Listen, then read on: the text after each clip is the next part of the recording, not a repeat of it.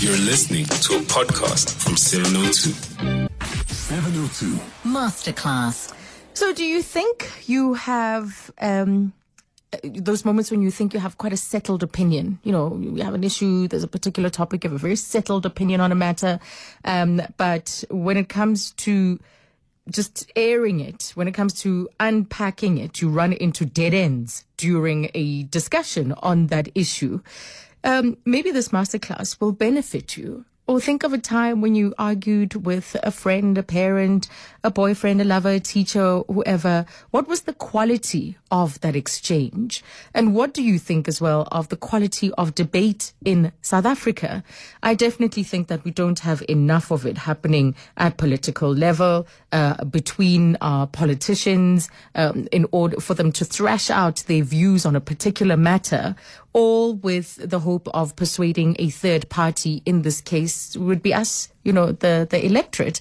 And we don't have that. We don't seem to, to get an opportunity to have the sparring of ideas or um, uh, these ideas being contested in a way that allows the public to be um, involved and in a way that allows it to, to be uh, a fluid, structured uh, kind of, of debate. I wonder what your thoughts are on that. Is there enough of a debate culture in South Africa on the issues that matter? So you can give us your thoughts, your calls, your experiences, in fact, with debating, um, because that's what we'll be focusing on for today's masterclass.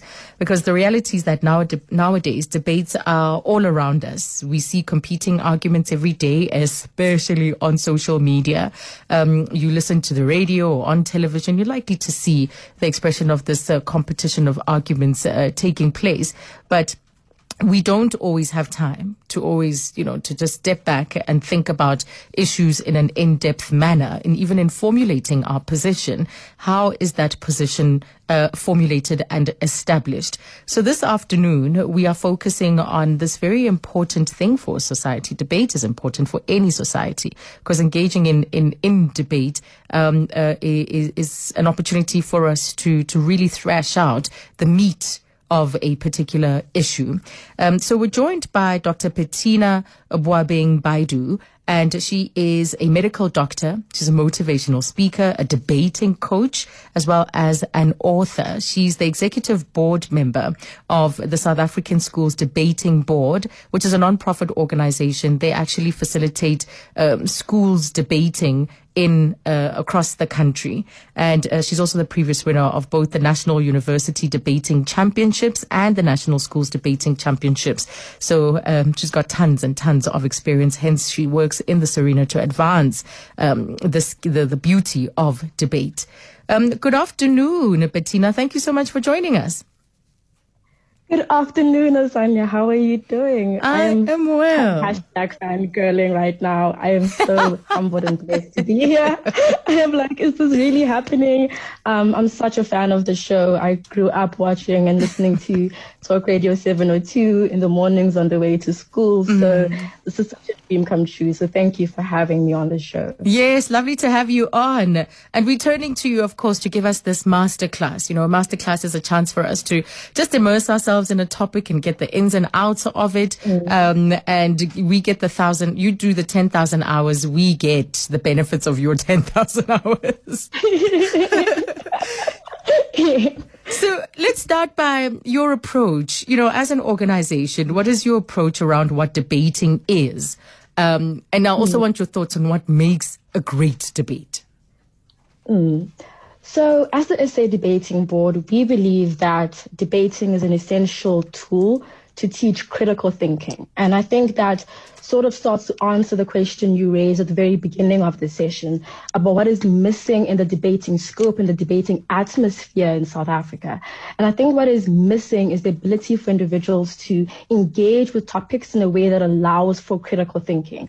And critical thinking at its basis is the ability to critique a point from all angles, mm-hmm. even the angle that includes your own, where even you look th- at that point through your own positionality. And then you step into the shoes of other people other circumstances and see how would they view that point. So the way that we do debating is that we give learners a topic and we ask learners to debate on that topic. And at times they might be on the side of the topic that they disagree with. And what that forces them to do is to construct the best arguments they can construct for the opposing side of their view. So they start to see the view from so many different perspectives, mm. so many different angles before they consolidate their own view and what is important to them. So as a debating board, we use debating as a mechanism to facilitate critical thinking skills, to facilitate that process of critiquing your opinions, critiquing your stances in society. So the debate format is just a fun way for us to do it. But essentially, we're trying to teach people how to think, how to argue yeah. Yeah. critically. Yes. yes. Uh, I like the, the, the fact that you get to also argue points or uh, positions that you might not agree with because it's mm. easy to defend mm. something you believe in. It's very hard to defend mm. something you don't believe yes. in. Yes. Definitely. And I think the importance of that is what is creating this polarized society we live in now. Um, a society where you have your one opinion, you have your one idea, and you don't necessarily critique that. And I love what you said at the beginning of this session that debating is not just about the arguments you advance in opposition to something else.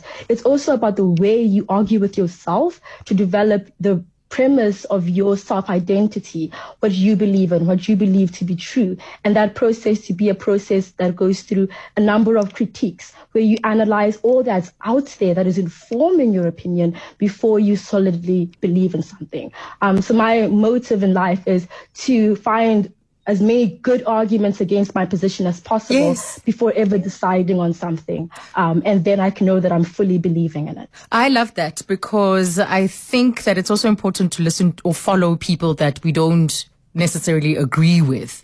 Um, and that mm. also helps to kind of help us interrogate our position that if we were only in an, in, in, an echo chamber where all we focused on was yes. the choir that we're singing with, then yes. we really don't get to stretch ourselves. I mean, just the other day I listened to a podcast on, uh, and I was completely opposed to that position and I had to force myself to finish it and to really listen with an mm. open ear to mm. a position mm. that I completely disagreed with. And in the end, mm. Looked at the merits of the argument that was being made, see the value in what was being said, and still be able to come back to my position to say, yeah, it, mm. that, that's also another, a, a, reality. What is being said is a mm. reality. There's no denying that. However, you know, I, it does not shift or change, um, the fundamental position that I, I, I, I, I, um, I agree with. So there's incredible value in that. Yeah. No, definitely. And as a board, I really love what you're saying. As a debating board, what we are trying to get across is the idea that critique is not negative. Mm-hmm. You can mm-hmm. critique something and still support it and believe it. Mm. I can find flaws with a democratic system. I can find flaws with a social position I have or a social movement, but still ascribe to that movement. It gives me a more holistic approach to that topic because I know what its flaws are. I can invest in trying to be part of the solution to those flaws because problem solving is an essential part of critical thinking, but I can also advance the strengths of that system once I've critiqued it. So critique is not a negative. It's not to say it's bad. I completely disagree, but I'm opening myself up to suggestions. So really that is a beautiful way to put it in terms of what do we mean by critique. And I think that lends us nicely on to, I think, one of the most fundamental lessons um, I would like to, you know, give listeners today. And I think one of the fundamental lessons that debating has equipped me with.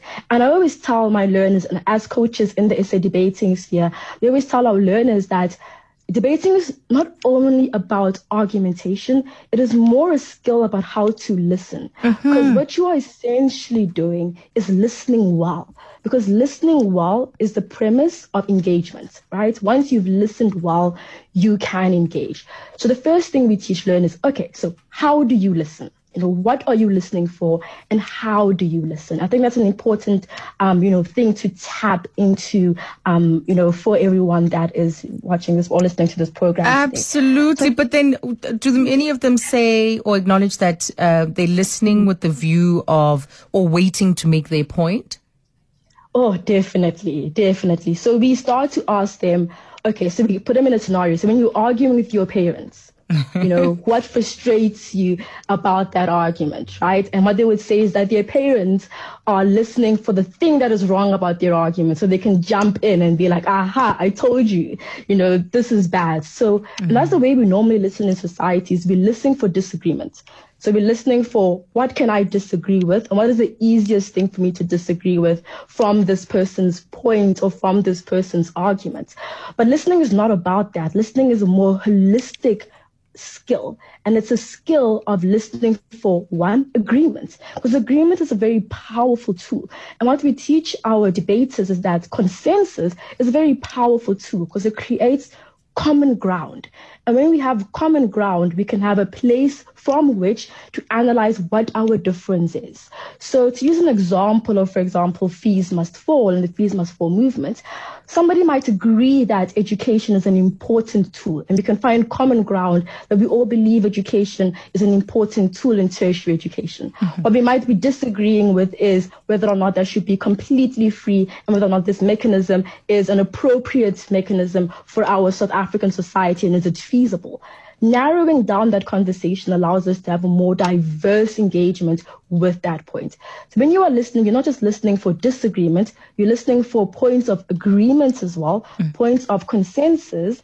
And essentially, what you're also listening for is if I were to give this argument in the best way, how would I say this argument in a way that gives this argument the most amount of merit? Because once you've understood it from that perspective, you can start to really engage with the topic at hand. Yes.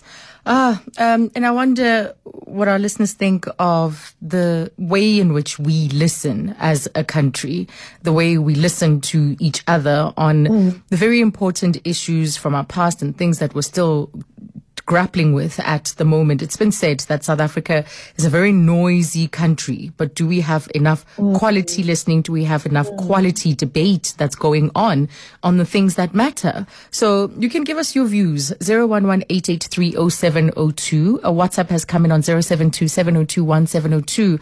And Kingsley from Germiston says, good afternoon, Azania. Dr. Ralph Mathekga once said in an interview that he fears that our debates are marked by intolerance to such an extent that he had become cautious of being invited to panels um, together with intolerant individuals. My personal view is many of our debates are often emotional, unsubstantiated, and quick to descend in personal attacks. That's Kingsley's view from from Germiston.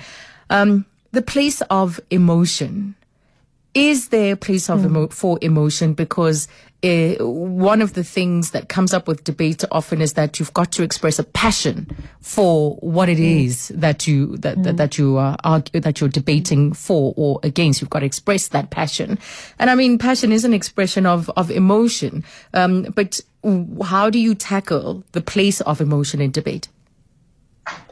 So that's such an amazing point and something that I struggled with as a debater growing up. Mm. I mean, I was always told in my debating team that I was too emotive. Um, I was too angry. And I, I, was very, a very angry debater. I'm a very passionate speaker. A lot of the issues affect me directly and I'm very passionate about it.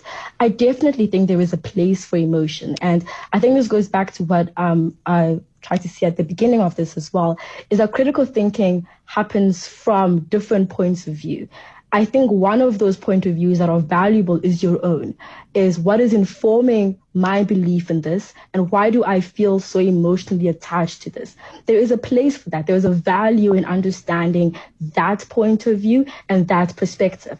But there's also a value in stepping out of that role and examining that argument from another point of view, from a neutral point of view, from somebody who isn't affected by this the way that you are affected and see what they would say about the situation. That's not to say or to invalidate your lived experiences, but it's helping you to see the argument from different sides. And critical thinking is about that process, about the process of formulating your opinion, formulating argumentation through the lens of different perspectives. And one of those perspectives should be your own, I think. One of those perspectives should be the emotions that you attach to it and the emotions that you have.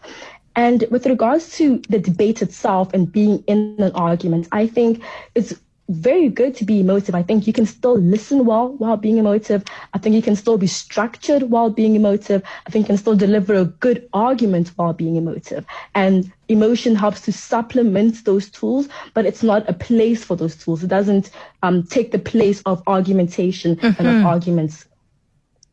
Yeah, let's place that in the real world. Let's place that uh, because mm-hmm. the reaction that um, emotive uh, argumentation often gets mm. is that you're too emotional. I can't talk to you like this right mm. now. If you're like this, then I can't talk to you. And it's used to shut down conversation. It's used to shut down uh, a debate or argument on any given issue, which is um, an easy, cheap way out considering, as you say, many of the issues that uh, are put as a debate are likely to be very emotive matters.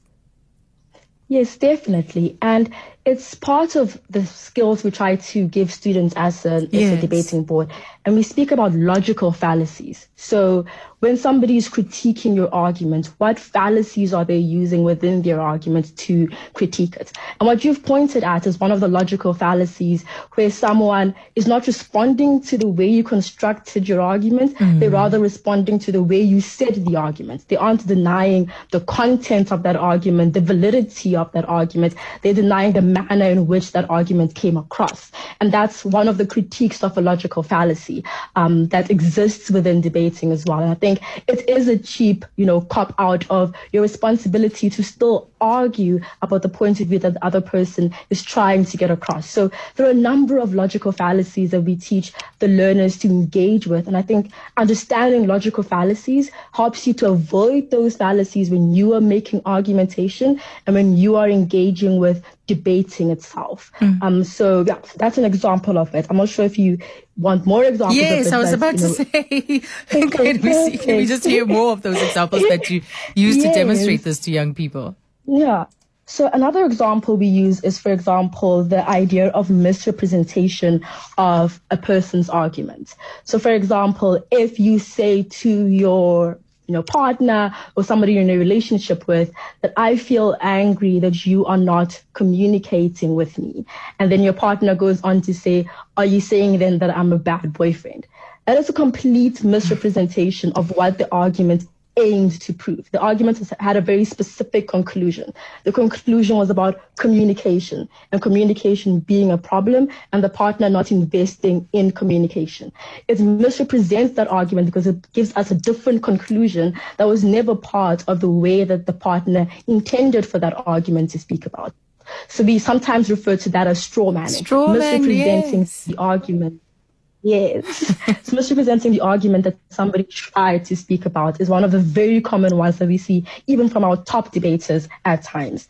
Um, the next kind of fallacy is what we call a slippery slope type of fallacy. So it's where we equate event A um, happening to prevent Z. So for, for, so for example, what that means is if I was talking about the legalization of marijuana hmm. and I went on to say if we legalize marijuana, that will mean we will, we will legalize every bad substance in the world and our society will then become destroyed. And people make these very large log- logical jumps at because this one event is happening, another event is going to lead to that or cause that. And they exaggerate the kind of effects that happen. And that's called a slippery slope type of argumentation, which happens a lot uh, where people do that and really make very large assumptions based on very little, um, you know, evidence. Um, the next one would be about causality and problems of causality. So, for example, because B happened after A, therefore a must have caused B.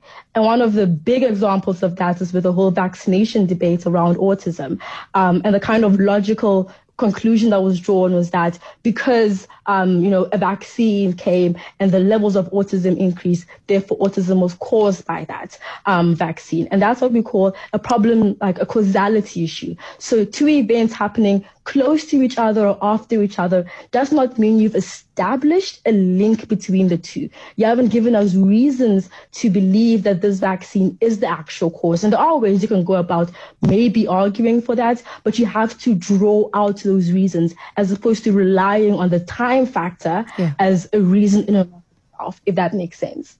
Absolutely, absolutely. Yes. So those are the types of fallacies you teach young people yes. to to be able to identify in argumentation. Yes. And yes. how does so how do you yeah. respond? How do you how how would you suggest what we should respond to these? Perfect. So I think in response to that, so it's first identifying it, saying, not necessarily using the terminology that we teach the learners. Yes. So you wouldn't say, you're strawberry, um, you know, that's wrong. so you, you're distorting or exaggerating. yes. Sometimes they do that. Are they very cute? Yes. Um, but yes, so the aim of it is more so to point out what that or how that um, response has misrepresented your argument or why that response is failing. So you point out the logical flaw of it. So what they've done is exaggerate our consequence. We meant to say this. We meant to put across this kind of consequence, their response to this is an over exaggeration of what we were trying to aim for. So in terms of how you would do that in an interaction, you would point out what is logically wrong with that? Um, so you'd explain to the person why that is a flaw and how they've gone about um, misconstruing your argument.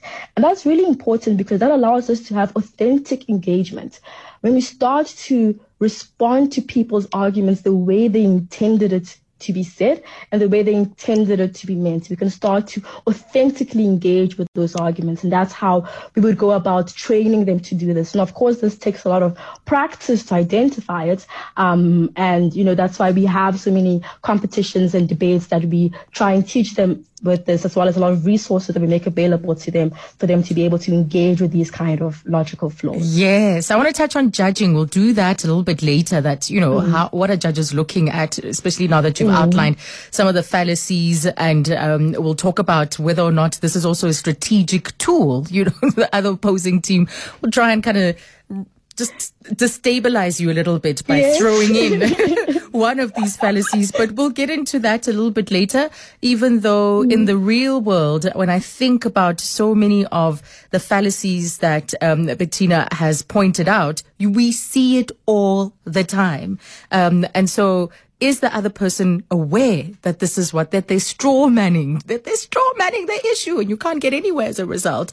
Do they do it deliberately or are they just not skilled at proper structured argumentation? Are they even interested in an outcome where there is consensus or where you find common ground?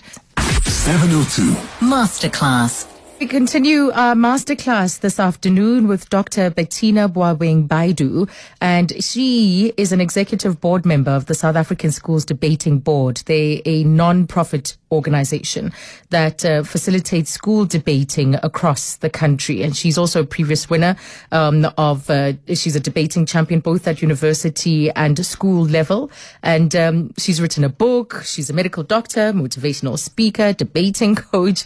Just as you can hear, all round a fantastic uh, guest to have for this conversation this afternoon because debate is so important for any society that we need to engage in debate so that we can find that common ground. We can start to create or have a, a mutual understanding on the things that make South Africa South Africa, common agreement, common understanding of what makes South Africa South Africa and where we would like to get to and how we will do that. But it seems from the contributions that I've seen so far that we don't have quality debate going on. And so it's important to teach these critical skills um, to our young people, which is the work that the South African Schools Debating Board, um, the work that they do. Tiatu says there is in fact not much debating going on. It's screaming matches the topic loses its essence in the midst of um, in the midst of it all because the protagonists are no longer engaging or interested with it, but rather interested in their dog- dogmatic positions. That's Tiatu on Twitter. Peter joins us now from Pretoria. Hello, Peter. Azania, how are you? I'm good. Welcome, Peter. Thanks for your patience. Um, you have some experience in debate? Yes. okay, maybe I should start saying a good day to your visitor there and the 702 listeners. Wonderful. Welcome, Peter. Yes. So, if I can just say a later, on a later note, my experience with debating. When I was in high school, many years, I think I was doing matric in 1996. Mm. A fellow classmate actually recruited me we needed to debate with another high school. I think the topic was during that time when South Africa started importing doctors from Cuba or training them in Cuba, something like that, if I can remember. Mm-hmm. So yes, I was pleased with it. Eventually, I, I agreed. Then, of course, I prepared. I prepared as I can promise you. then I shared some of my arguments with the guy who recruited me. He was part of the. There were four of us, so I can't remember whether we were for or against the idea. Yeah. So what happened is during the day of the debate, the guy made sure that he goes before me. For some reason, he had stolen my argument. Yeah.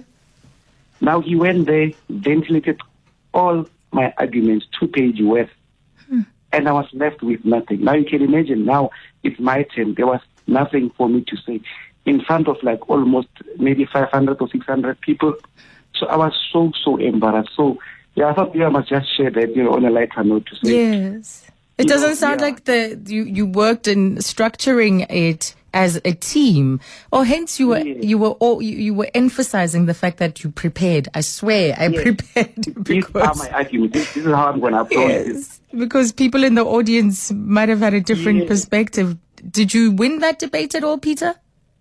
Fortunately, our group won the debate. But you see, myself personally, like Yeah. I had little to say because the guy had stolen all my arguments. How I, I'm not sure even how he did it today. And every time I meet him, we still meet each other now and then. Come across, you know, we still talk about it. So, I, you, what you did, but yeah. I'm so sorry for that. Yes, what a terrible baptismal into debating. Thank you, Peter. Thanks for sharing your experience. so, Bettina, you've seen these young teams. Um, it does need to be structured because take us through the structure of how this uh, an argument or, or well a debate rather let's say debate because it is in uh, in in a competitive setting the world of uh, debate in a competitive setting. How would it proceed? How would it be structured Zanya, thank you. I'm still laughing at um, the experience um, he shared. I've seen that so many times, and you just see the shock on the child's face when they hear their arguments being said by the other speaker. Like, why are you betraying me though? Like, why? It's it's so hilarious. Um, so no, thank you for sharing that experience with us. So we try and um, simulate a competitive style of debating. There are many different variations debating can take. So the style that we use predominantly in our organization is called world school style debating. There's another style called British parliamentary, which is a style that's mostly used in university debating. Another style called model UN debating, which simulates more diplomatic situations and diplomatic engagements between countries. So with the style that we use, it's three speakers on each team. Um, one team is for the topic, one team is against the topic, and each speaker has about six to eight minutes to speak on that topic and they sort of follow from each other. So we'll have one speaker from the team that's for the topic, followed by the speaker that's against the topic, and mm. that structure will sort of flow all the way throughout. Mm-hmm. So that's the basic structure of our competition. And so if you're in the same team, it's clear that you will touch on this, I will touch on this, and we will make our big argument in steps Hopefully, or from yes. different perspectives. yes, hopefully. Yes, Hopefully. hopefully, that is the aim. Um, It doesn't always happen like that, um, as um, as the uh, previous caller pointed out. But the aim is that they are tackling this topic, so they have an hour to prepare. So we'll give them a topic, we'll give them a motion, and they have an hour to prepare for that topic. Sometimes the motion might be pre-prepared, so they might receive that topic beforehand.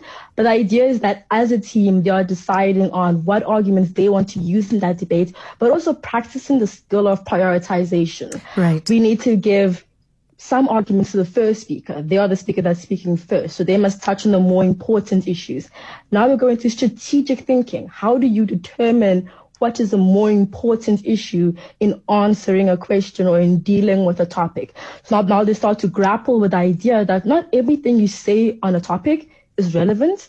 Not everything you say on a topic is of equal importance. Mm. And you need to be able to make those two key distinctions for yourself in constructing a case or in trying to create a case. And that's the kind of skill we teach them through that kind of group dynamic where they have to, you know, think about an issue. But even within that, there's so much fighting that happens in, you know, the sessions and they are, you know, battling with this topic back and forth. And that engagement itself a really good process for them to go through in terms of, you know, teamwork, collaborating. You know, the essential part of critical thinking is problem solving. The problem we are trying to solve in this debate is coming up with arguments for this issue. How do we creatively go about trying to do so?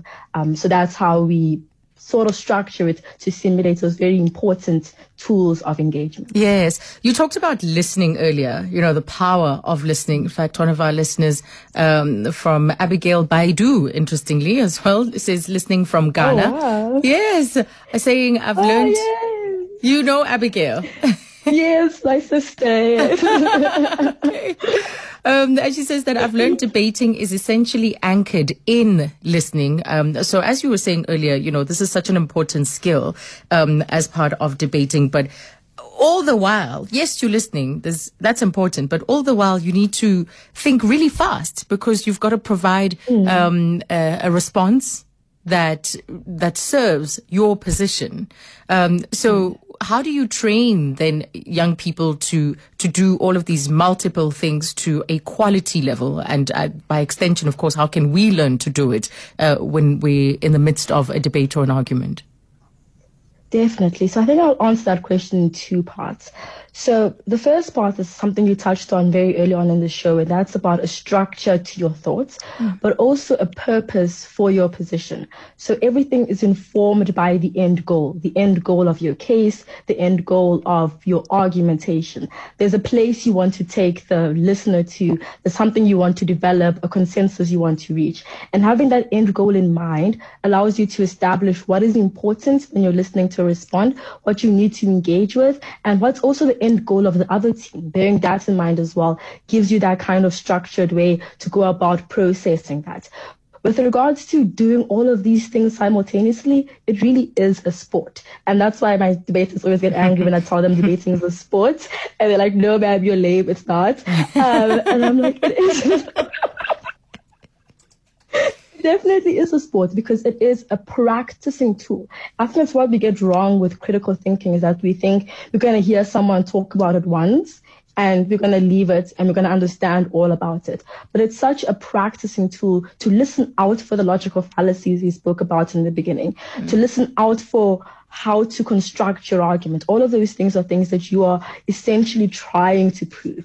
So for quick tips in terms of now, in terms of how do you go about structuring an argument, the first thing you always want to think about is that conclusion, that point that you want to prove, and that point that you eventually want to get across to the um, to the adjudicator, to the person that's listening. And from there, you want to ask yourself, if I was listening to this point, what what steps would I need that person to go through to convince me of this argumentation? But also, what would I need them to respond to on the other side to convince me against that uh, other argumentation? So that's a framework that you can put yourself in when you start to analyze debating in that manner. I wish, I so wish we had more of it happening at a political Yes. level. Really, really wish we had more of it. Um, we are getting, we, we're going to take a break and then we're going to get into the final segment of today's masterclass with Dr. Bettina Boabeng Baidu. And, um, she joins us to talk about, well, to, really give us a masterclass on the art of debating as part of um, the South African Schools Debating Board. She's an executive board member um, and she's also a debating coach. Their work is about facilitating um, school uh, or debating within schools. And as you've heard, there's so many important skills that young people get to learn from um, uh, participating in in uh, debating. Um, they get to have uh, uh, to develop public speaking skills. On the one hand, they get to learn to engage with opposing views and also to build an argumentative strategy. And these are all things that we could all learn if you're going to get embroiled into um, a debate or discussion with someone on social media or in any kind of setting um, within the boardroom um, whatever, if, if there is an opposing position and you need to express yours, how do you structure it? How do you put forward your position? How do you demonstrate that critical thinking on an issue? So there's great value even for all of us who might not be taking part in a competitive setting. 702. Masterclass And we're back on our masterclass on debating and the art of argumentation. Well, we should also say uh, debating and rhetoric. In fact, my guest, Dr. Bettina Boabeng Baidu, um, uh, is still with us, and there's a question, in fact, on rhetoric. Taitu wants to know, Bettina. She says, uh, he says, please ask your guest what is the significance of rhetoric in debate, is similar um, the the one used by the late Christopher Hitchens. He says. So, what is the significance? I've got a book on my bedside that I've been meaning to get into called The Art of Rhetoric. You know, based on Aristotle's writing. I just haven't gotten into it, but. Taitu's point about the significance and the use of rhetoric in debate. So I think there's a wrong assumption that there isn't a place for it in debating and that everything in debating, which is true, everything in debating needs to have reasons for why it's true. I think we're really just touching the surface of so much um, that goes into constructing an argumentation. I wish we had more time. But I think rhetoric is important in the ability to stylistically put across a point, which is another essential point of debating. Um, as much as we're talking about the way you formulate arguments, the way that you demonstrate arguments, another very important style is delivery. And, you know, rhetoric informs a lot of that delivery because it speaks to you know, kind of shared experiences, lived experiences that we can use and that we can grapple with um, when we are presenting our argumentation. So there is definitely a role for it. But I think once it's backed up with reason, so the important thing we tell our learners is why. Everything you say in a debate needs to have a reason. Why are you saying that? Why is that true? What evidence can you give to prove why that is true? Once it's tied in with the other skills of debating, then that role of rhetoric um, becomes powerful and becomes more vivid. Mm, so you also include it. You teach it in in depth. Is it at any particular level, or even at high school level? So it's so most of our debating is focused on high school level. We're trying to branch out more into primary schools as we see the value of it even there. Younger. But yeah, mm. so we do it, yeah, because definitely in terms of I think everything you've been saying, um, Azania, with regards to the importance of argumentation in politics. I mean, as a medical doctor, I argue a lot, and you don't think that that's a place where you would be using argumentation skills, you know, when I was learning or when I was in school. Um, so these skills are very diverse in terms of where you apply them, where you mm-hmm. use them. Um, so yeah, so we try and also teach it there, but definitely we include rhetoric in our kind of teaching as, as a persuasive tool when it is used in conjunction with other tools of debating. Right. So let's look at the adjudication. So we can also know how to judge whether or not this is a strong argument, whether or not this is a solid debate. Because as the third party, no doubt you would, the, the point, of course, is to persuade the third party as the adjudicator. So mm-hmm. if I have two politicians trying to persuade me, sadly we know, but anyway, but if I have then uh, um, two particular uh, positions and I'm the third party, what am I looking for as um, as a means of saying this is uh, in order to adjudicate, in order to judge, I would say, in the in the ordinary citizen's perspective, in order to judge whether or not which is a better argument. Mm. So we have a so we teach the learners that we judge their debates based on content, based on style, and based on strategy. And within those categories, we have different things that make something good content, make something good style, and make something good strategically. So within content, we talk to them about how substantiated was that point? How many reasons and links did they give to support that point? Was there evidence to back up that point? Did they use examples? Did they use scenarios to convince you of that argumentation? Mm-hmm. Did they prove to you that argumentation was important for that debate? So within the, you know, criteria of content, we break it down in those ways. So substantiation, evidence that they've provided, as well as the logical flow of that content? Was it structured in a way that made sense for the final point you were trying to prove? And the same would apply to style. So it's not really about accent or anything like that. Mm. It's more about were they using the stylistic tools of language to get across their point, where they're using tone and volume and pace to present their arguments in a way that is believable and that persuades someone to want to listen to them and to want to engage with them. And then strategies about how that all fits in together. So did they fulfill their role in that debate? Were the arguments they brought up in relation to the debates we were having? Um, how did that tie into the other speakers that were there with regards to their team structure? So that's the way that we would engage. I think the biggest lesson for you know everybody on a non-debating space would be judging content mm-hmm. and judging when an argument is good. And that would be based on substantiation based on evidence but also the consideration of the opposite arguments. So were they preemptive? Did they give you reasons to not you know to why they don't engage with the other side? Do they present the best arguments of the other side and still deconstruct the logic of the other side? Then that's a fully fleshed argument because it's even giving you the considerations of the opposing team.